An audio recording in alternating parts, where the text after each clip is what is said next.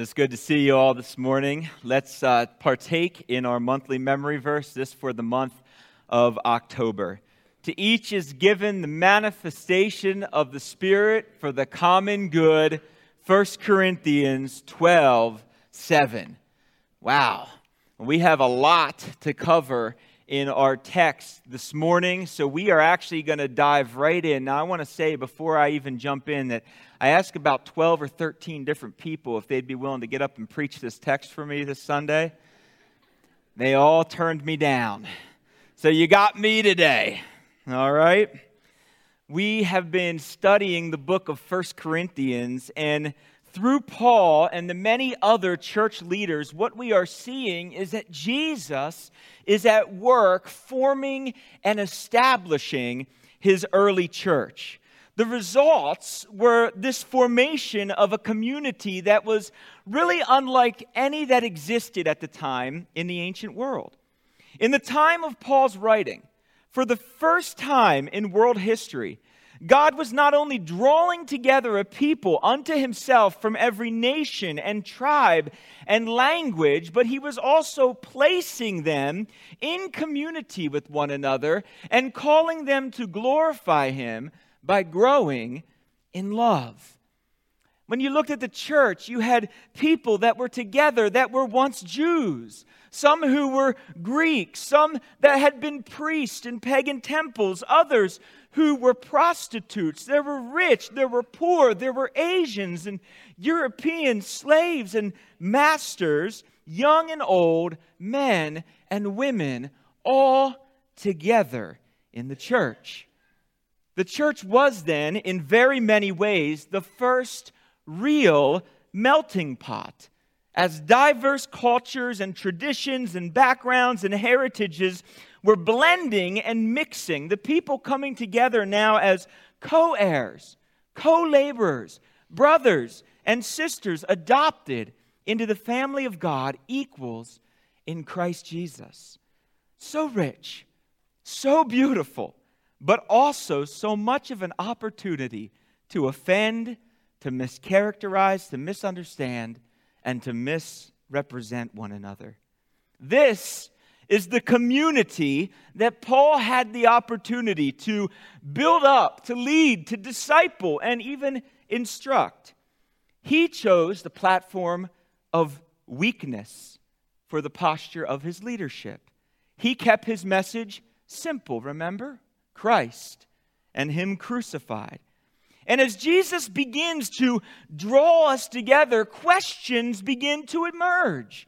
Questions which Paul is addressing in the various letters that he's written to the budding churches forming throughout the known world. As a diverse people with diverse perspectives and backgrounds and experiences, how are we to live for the glory of God and the good of one another, both inside and outside our communities of faith? What kind of people is God desiring for us to become in community? Our entire lives, as we read last week and studied last week, are to be aimed at the glory of God. So how we live in the public square communicates something to those we live with about who Jesus is and how he has changed us. In chapters eight through ten, Paul has helped us to explore how we as believers can engage, invigorate, and be about the business of restoration in public worship spaces outside of our corporate gatherings. Last week, we found ourselves dining in the home of one who had not yet believed. In today's text, we are now to imagine that this meal has ended and this new friend has agreed to attend a corporate gathering of Jesus followers with us. So we're getting up from our tables and we're walking with Paul down the street to the local gathering that is meeting at Chloe's house. And as we approach Chloe's home, the curiosity of our new friend begins to give way to questions. What is this gathering going to look like? Is it going to look like the pagan services that I've experienced in the past? How might it be different? And now at the front door of Chloe's home, we prepare to enter And Paul stops, and he gives perhaps the following remarks. Behind these doors, you're going to find that the good news of Jesus is active, alive, well, it's working. This evening, you're going to meet people from every walk of life, drawn together by Jesus, living with great purpose and hope, motivated by love. Tonight, I'm going to be sharing about how our community is formed in a way that communicates our dependence on God and one another. You are aware of the traditions that surround us in the pagan temples and even the Jewish synagogues, seeing how men and women disadvantage one another to sacrifice to their God of choice. The people that God is drawing together through Jesus are very different. They practice a recognition of their gender distinctions, one that honors the other, even recognizing God's natural design in their differences. Chloe knows we're coming. Let's step inside for this evening's service. If you haven't already, you want to take your Bibles this morning as we move into the corporate gatherings of the early church. Today, we're in First Corinthians chapter eleven, verses two to sixteen. The title of today's sermon, you may have gathered, is in Latin. It means with veiled heads. And we approach Paul's words this morning with three particular goals. First, we're going to seek to capture and understand this context within its historical, cultural, and textual context. Second, our desire is to explore how concepts uh, emerge that are related to dependence and distinction and how those should inform our corporate gatherings. And finally, we're going to seek to draw out broader principles for applications in our lives today so that we might better understand how to live as disciples of Jesus and function together as his church in an overwhelmingly unbelieving world. Now, on to the disclaimer and why nobody else took me up on the offer to preach this message. Before we dive in, I want to define my posture this morning, my approach, because it's very important. I approach this text with humility and a gentle spirit, along with a posture that I hope conveys, I could be wrong, but perhaps. It is my intention to be a lifelong learner and student of the Bible. So where I stand today in my understanding of any given passage might at some point, through further study and exploration, be persuaded in another direction. This particular portion of Paul's letter is one of the most debated in all of First Corinthians, if not the most debated in all of First Corinthians. Many of us live in a, in a community, well, we all live in a community that has Mennonite churches that see this passage in very, very different flavors. In fact, I had a friend that shared with me when his father, who was a pastor, preached through First Corinthians, he skipped this passage. It's convenient. You know me, I'm a glutton for punishment. I have respect for all of the interpretations that share the broader singular message of Christ and him crucified in the context of this passage. We all explore and come to study the Bible as through a dimly lit window. And so we should also study and learn with the humility that our interpretations and understandings are not infallible. And the need to be right is not and should not be our priority. If we are in Christ, Jesus makes us right before God. We agree on Christ, and in Christ, all things hold together. And so with that, we're going to read from First Corinthians eleven, two through sixteen. This morning, I'm going to read from the literal, tr- literal translation of the New American Standard Bible, as I have found it to be and understood it to be the most faithful to both the structure of the original Greek and the intention of Paul's words. So these are Paul's words as they appear in the N A S B. They will be on the screen this morning for you if you carry another version of the Bible. Paul's words in First Corinthians eleven. Let's pray first. Father, as we come together this morning, we give you great thanks and glory for the privilege of gathering around your living and active word, knowing that your Spirit is at work in our midst and seeing our place as your servants. Lord, we approach our text today with the spirit of humility and gentleness. We know it's a text that has caused a lot of confusion in churches today, specifically many churches in our communities, as we seek to understand what Paul meant and how we apply the, the covering of our heads and all of the implications that go along with that. And Lord, this morning we're going to acknowledge that there's portions of this text that we have probably and probably continue to get wrong, but we give you thanks that one day we will know fully what Paul intended to say in these words. So we pray now as we gather around that we could learn from the principles that you have for us and apply them in our lives in a way that would help us grow in a greater love for you and a greater love for each other. In Jesus' name we pray. Amen. Starting in verse two. Now I praise you, because you remember me in everything and hold firmly to the traditions, just as I handed them down to you. But I want you to understand that Christ is the head of every man, and the man is the head of the woman, and God is the head of Christ. Every man who has something on his head while praying or prophesying disgraces his head. But every woman who has her head uncovered while praying or prophesying disgraces her head. For it is one, is one and the same as the woman whose head is shaved. For if a woman does not cover her head, have her also cut her hair off. However, if it is disgraceful for a woman to have her hair cut off or her head shaved, have her cover her head. For a man should not have his head covered, since he is in the image and glory of God, but the woman is the glory of man. For man does not originate from woman, but woman from man. For indeed, man was not created for woman's sake, but woman for the man's sake. Therefore, the woman should have a symbol of authority on her head because of the angels. However, in the Lord, neither is woman independent of man, nor is man independent of woman. For as the woman originated from the man, so also the man has his birth through the woman, and all things originate from God. Judge for yourselves. Is it proper for a woman to pray to God with her head uncovered? Does even nature itself not teach you that a man has long hair and it's a dishonor to him? But if a woman has long hair, it is a glory to her, for her hair is given to her as a covering.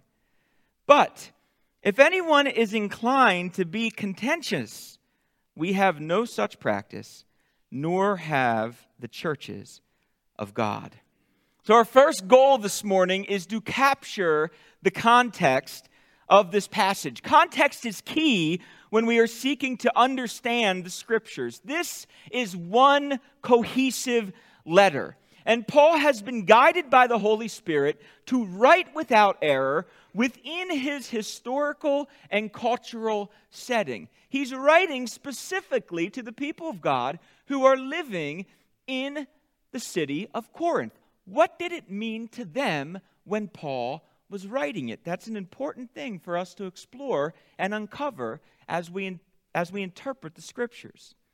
Paul's just concluded in chapter ten that through his life, he's trusting that God is at work to draw many unto salvation. He then encourages us in chapter eleven, verse one, that we are to follow in his example, and he reminds us that in doing so, in following his example, we are imitating Christ. Paul expects that some will be present in our gatherings who are from different cultures, different faith backgrounds, new to the Christian faith, even not yet believing. Considering this, as we gather in corporate worship, we should be careful that we are not bringing offense or placing obstacles or stumbling blocks in the pathways of those who God might be drawing unto salvation. The patterns that Paul's established for the gathered church are guiding them towards a corporate worship environment that would bring no offense to those who have gathered, while also glorifying God, which Paul's just identified as the aim of our life at the end of chapter ten, and building one another up, which he has also strongly encouraged from chapters eight through ten. So the first thing Paul does here is commend the people of God for their efforts in trying to abide by the tra- traditions that he established when he was among them. Look again at verse two. Now I praise you, because you, in remembering me, uh, you remember me in everything and hold firmly to the traditions, just as I handed them down to you. But when we lay this up against the broader context of Paul's letter, we also recognize from his previous teaching and from the teaching that's going to come after that there were many things that were practiced and done in the church that had interfered with or distracted the people from the proper maintenance and upkeep of these traditions. The issue was largely, as we've seen in context, an issue of idolatry. And as one of our brothers recently shared with me, Paul gives a good definition of idolatry in Colossians chapter three, verse five. This concept we've explored throughout this letter of Corinthians. Put to death, therefore, what is earthly in you, sexual immorality, impurity, passion, evil, desire, and covetousness, which is idolatry. And one way that Paul was able to identify that idolatry had crept into the church was by the insistence of the people continuing to claim all things are lawful for me. Over and over again, we see Paul come back to this refrain in the letter, to which he's responded that we're to focus more on the building up of one another than on our rights and freedoms. Paul took an issue that was very popular among the Christians in Corinth, the issue of meat sacrificed to idols, and in chapters eight through ten, he's masterfully broken it down from multiple angles to show us how laying down our rights and freedoms works for the good of others and the glory of God. And in his discourse, in the midst of doing this, he's brought us back to our greatest source of unity. The true blessing that we share and participate in together, Paul has identified as Jesus. Jesus is the far greater, far more fulfilling, much more satisfying source, and he is more than enough for us all. Look at the words of First Corinthians chapter ten, verses sixteen to seventeen. The cup of blessing that we bless, is it not a participation in the blood of Christ? The bread that we break, is it not a participation in the body of Christ? Because there is one bread. We who are many, there's that diversity again, are one body, for we all partake of the one bread. Chapter eleven, then, verses two to sixteen, falls between two passages that relate to the Lord's Supper. One where Paul uses it as an illustration in the verses that we just read. And if you look ahead to the next group of verses in seventeen through thirty-four, Paul's going to give further instructions pertaining to how we are to gather for that meal. Paul's extensive use of the Lord's Supper, especially in First Corinthians, may be illustrative that his vision of the gathered church looks much more like a big family meal than the formal, than the formal event or production that we in the Corinthian people have made it into. Think of Thanksgiving together around your table with your families, that big family meal. Keeping this in mind, we begin to recognize what Paul is desiring to address in this part of his letter. As new creations in Christ Jesus, we've been called to a feast. Jesus is the source of our meal, and everyone has been designed by God to have a significant role in the service of the meal. We then see a parallel between the interdependence that originates in the first community God established in creation and the interdependence that is now to be part of this new community that God is bringing together as the church. We are distinct from, yet dependent on one another according to God's design and his purpose. And recognizing this helps us as God forms our faith communities to glorify God and grow in our love for him and one another, which takes us into verse three. Take a look at what Paul says. But I want you to understand that Christ is the head of every man, and that the man is the head of a woman, and that God is the head of Christ. So Paul is using the word head here as a figure of speech. He's not using it literally like, ouch, that was my head. We're not talking about that here. It's a figure of speech. It either means head as in a source or origin, or head as in leader or authority. And I prefer the first use in this passage, head as source or point of origin. And the reasons relate to, again, where this portion of Paul's writing fit within the broader context of his letter to the church in Corinth. Within this letter, we've already explored that Christ is the head or the source of every person. First Corinthians chapter eight, verse six. Yet for us there is one God, the Father, from whom are all things, and for whom we exist, and one Lord, Jesus Christ, through whom are all things, and through whom we exist. He is our source. We know from the Genesis account that the source from which God brought forth woman was man. Genesis chapter two, verse twenty-two. And the rib that the Lord God had taken from the man, he made into a woman, and he brought her to the man. And we would affirm that which is stated in the Nicene Creed, that the Son proceeds from the Father. We see testimony of this in John chapter one, verse fourteen. Jesus as the only begotten from the Father. The Word became flesh and dwelt among us, and we've seen his glory, glory as of the only Son from the Father, full of grace and truth. The source of man is Christ, who indirectly is also the source of woman, since Jesus is the head of the church. Jesus is the head. Still, it was woman who was taken from man, and this should not and does not communicate anything of lesser value or importance, as even Christ himself has a head who is God.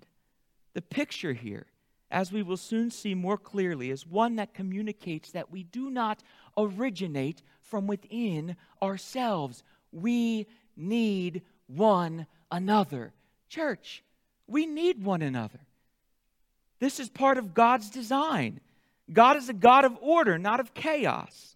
And just as we recognize that there are distinctions within the Godhead, we also recognize that these distinctions do not devalue, degrade, or disenfranchise any one person of the Godhead. The mutual dependence that is part of the Godhead, three in one, will also be expressed and illustrated within the church, as Jesus draws men and women into Christian community with one another to participate in worship together. So then, the male and the female distinctions within the church do not devalue, degrade, or disenfranchise either gender.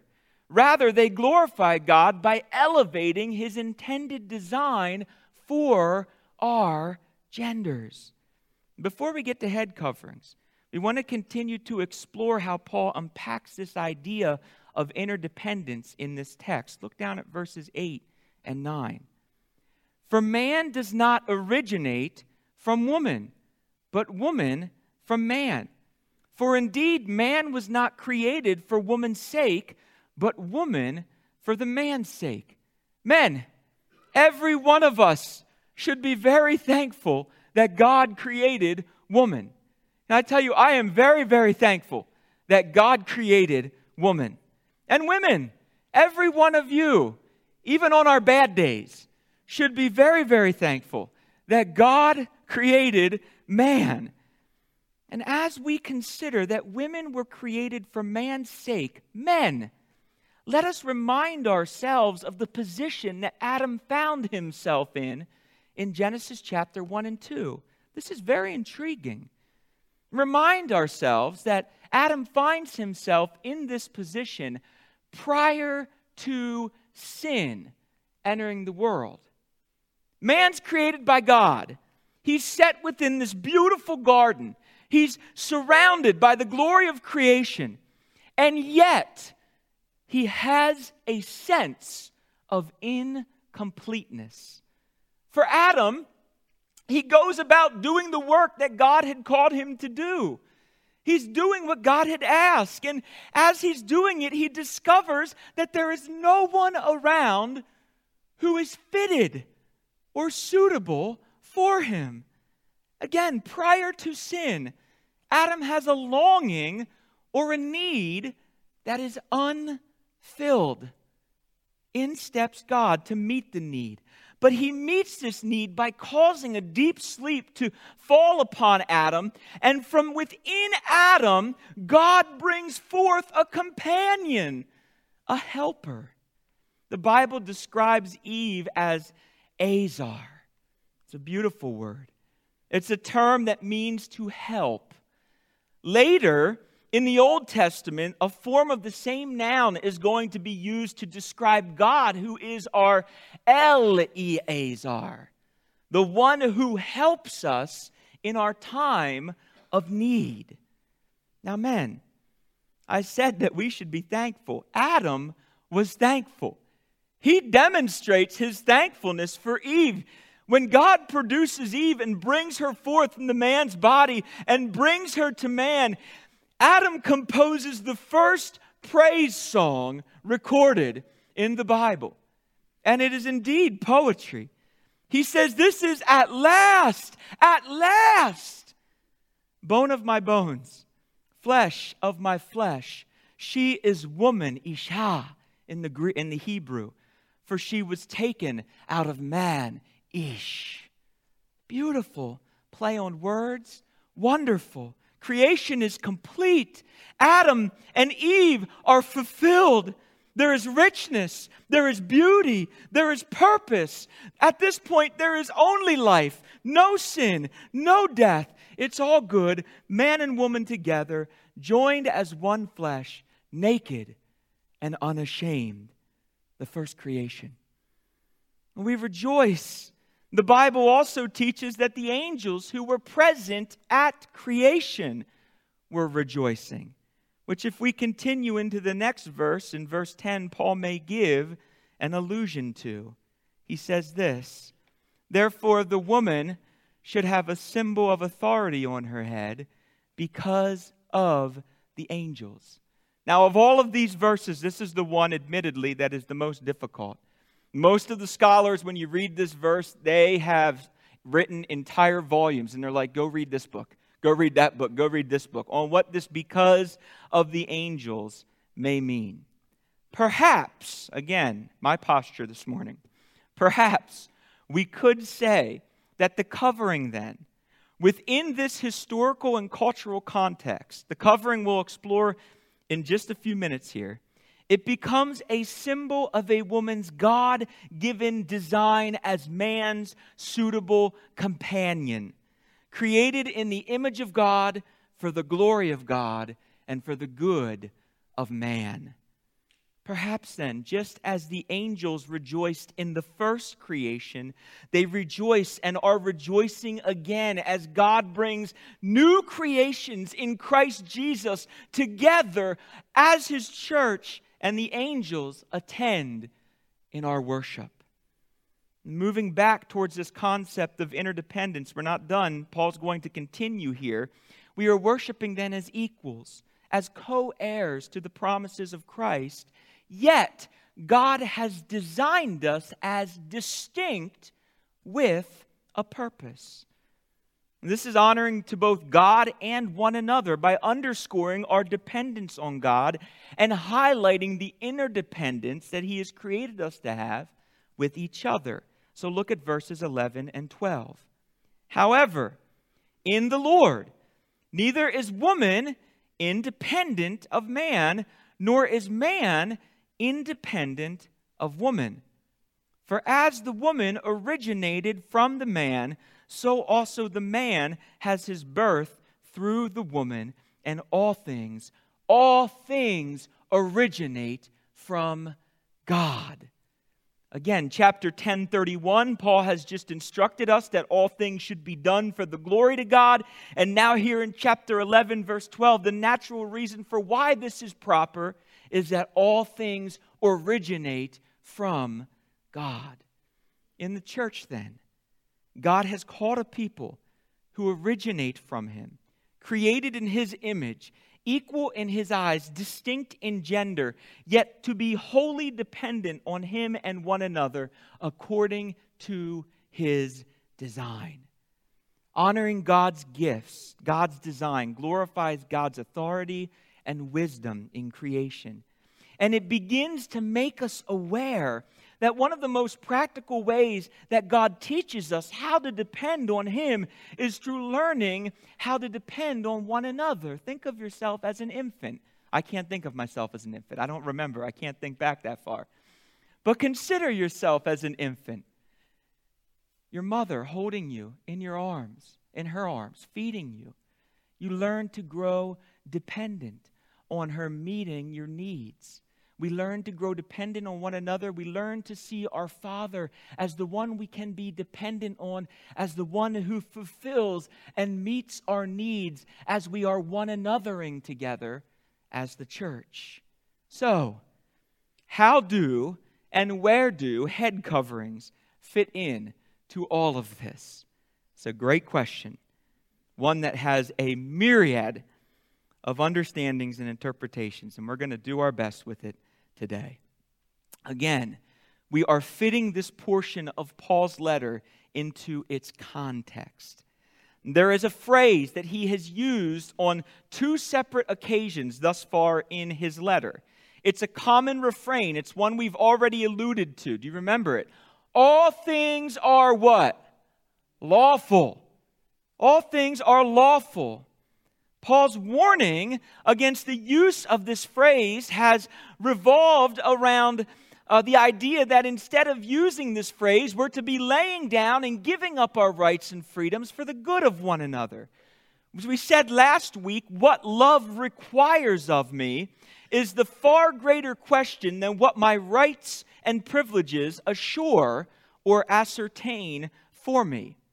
The head covering issue then for Paul and the Corinthian church within their specific historical and cultural context perhaps, there's that word again, became a tangible way of showing one another that each gender was laying down their rights and freedoms for the glory of God and the benefit of one another. Now jump back with me into verses four and five where Paul begins to address this head covering matter.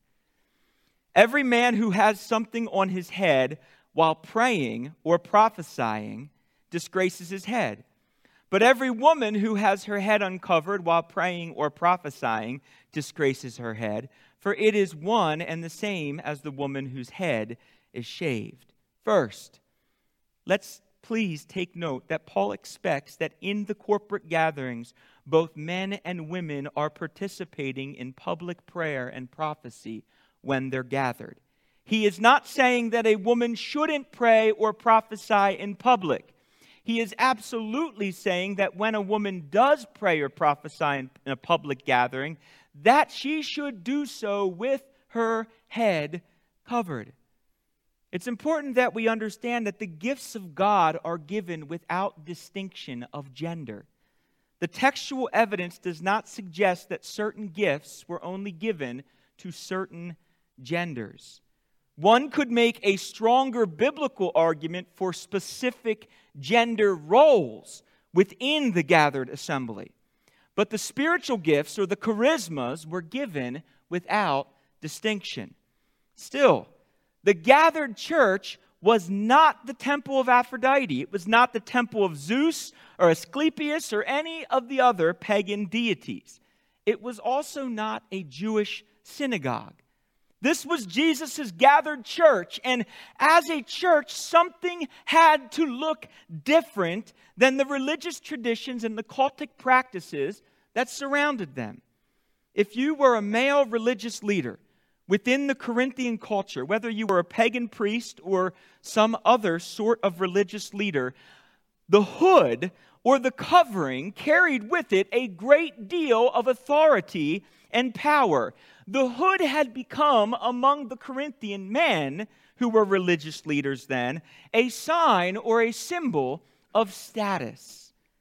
In the pagan temples, a priest was not able to perform sacrifice without a hood.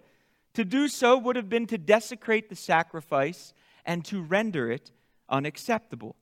Paul says, uncover your head. The hood is no longer needed.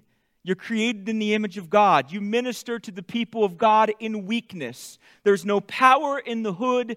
The power is in your real head, who is Christ. And so he affirms this at the front end of verse seven. For a man should not have his head covered, since he is the image and glory of God. Was it lawful for a, a, a man in church to pray with his head covered? Sure. But in the Corinthian context, it wasn't helpful. It distracted from the broader mission of building one another up in love.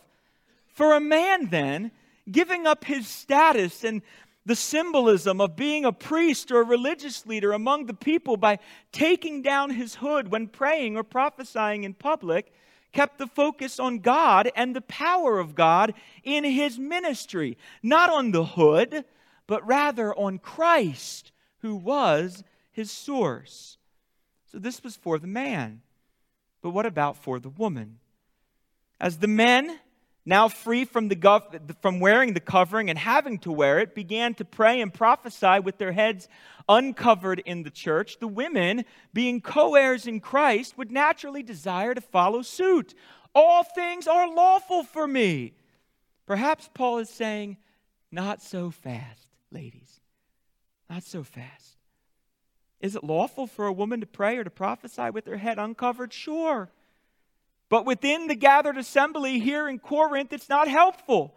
And it could be distracting from the mission of glorifying God and building one another up. Again, understanding the historical context, knowing what the culture was like.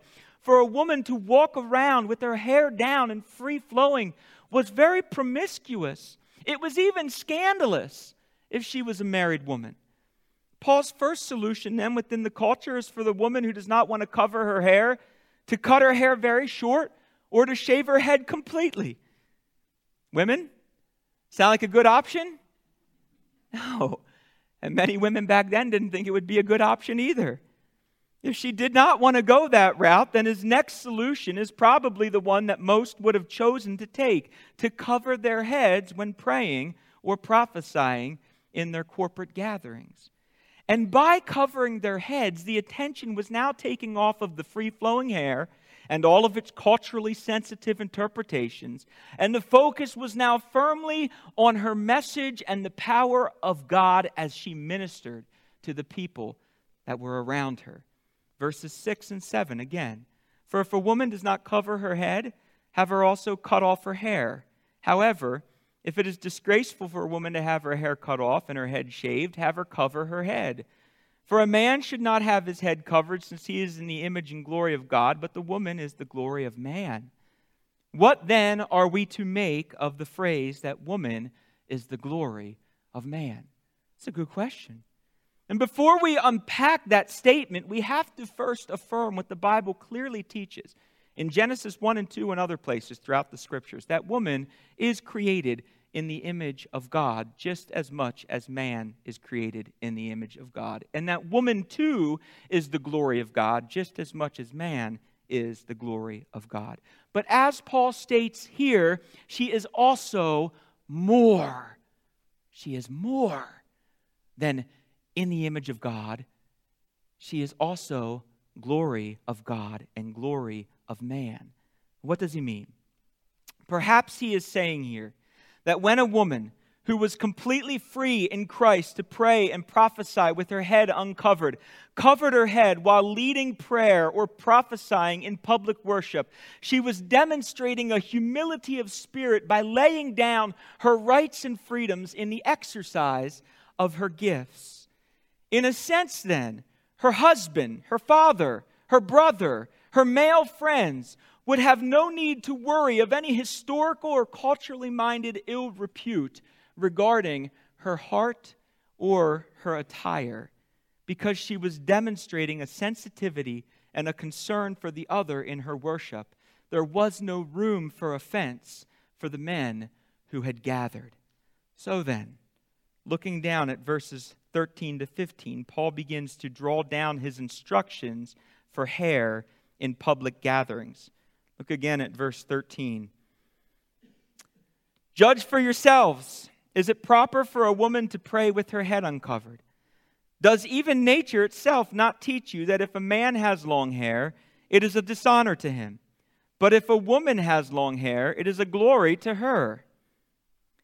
For her hair is given to her as a covering. I know a lot of dads in here that see that men have long hair thing and they go, amen, right? That's a lot of the men I grew up around growing up in churches. That was the reason that they gave their sons when it was time to go get their hair cut. I've been trying to get my son to cut his hair for the last six weeks. But uh, I don't know if you've looked around or not lately. Uh, long hair is back in. And and guys, unfortunately, mullets are coming back too. And and I don't I don't understand it, but it seems to be, be part of what's happening. The care in the Corinthian church was to be given among the people of God in maintaining culturally appropriate gender distinctions for the purpose of keeping the attention and focus of corporate worship on the glory of God and the building up of one another. In other words, the hair was not to become a distraction, long or short, covered or uncovered. So in the Corinthian context, historically, Paul's trying to give instructions to help the people so that when they gather, they can gather without distraction. As the church grew, inevitably, some would come to these gatherings with different expectations of how things might or should look. Perhaps they'd even come with contention. They might even ask, why don't your men wear hoods when praying and prophesying in public? In my former place of worship, the men always wore hoods. I saw it as a sign of respect. Why don't your men wear hoods? Paul says in verse sixteen, if anyone is inclined to be contentious, we have no such practice, nor have the churches of God. Men covering their heads is not the practice of the Corinthian church, nor it is, nor was it to be the practice of the other churches that Paul had gathered in that region. Our men keep their hair cut short because of our cultural traditions, informing us that a man with long hair dishonors himself. Another might come to the gathering and say, aren't your women free to prophesy and pray in public with their heads uncovered? We see it. Paul, again, this is not to be our practice. We maintain our distinctions in our cor- cor- corporate worship in a culturally sensitive way that keeps the focus on God rather than a person's hair or attire. Again, one of the difficulties and one of the reasons and one of the things that have brought the most challenge to this text is understanding how we are to see it and interpret it in its historical and cultural tradition, which in some ways may be outside of our view. In my research over the last number of weeks on this passage, and I started a number of weeks ago because I was warned about how difficult this passage was, thankfully by a, a past guy, a man who used to be in ministry, I became uh, very drawn and indebted to the work of Doctor Kenneth Bailey. If you're not familiar with Doctor Kenneth Bailey, he's a leading expert in the biblical languages. He's passed on to glory uh, since, but he was also a theologian, historical scholar on biblical cultural studies. He spent most of his life in Egypt, in Lebanon, in Palestine, in Israel, and other Middle Eastern countries, trying to learn about the historical context that the Bible was written in. Doctor Bailey himself has also firmly acknowledged the difficulty of this passage. In his book, Paul Through Mediterranean Eyes, he's attempted to sum up First Corinthians chapter two through sixteen with the following paragraph, one that I found very helpful and may be helpful for you today, and I'll read it. He said this, quote, men and women have gifts that they share together, and prophecy is among them, as evidenced in Acts two, seventeen to eighteen. Those with these gifts should participate together in the leadership of worship. When doing so, do not dress in a manner that leads to misunderstanding or in any way that detracts from the task of bringing the faithful into the presence of God. Let the focus be on God, not on yourselves. In the Lord you are equal and mutually interdependent.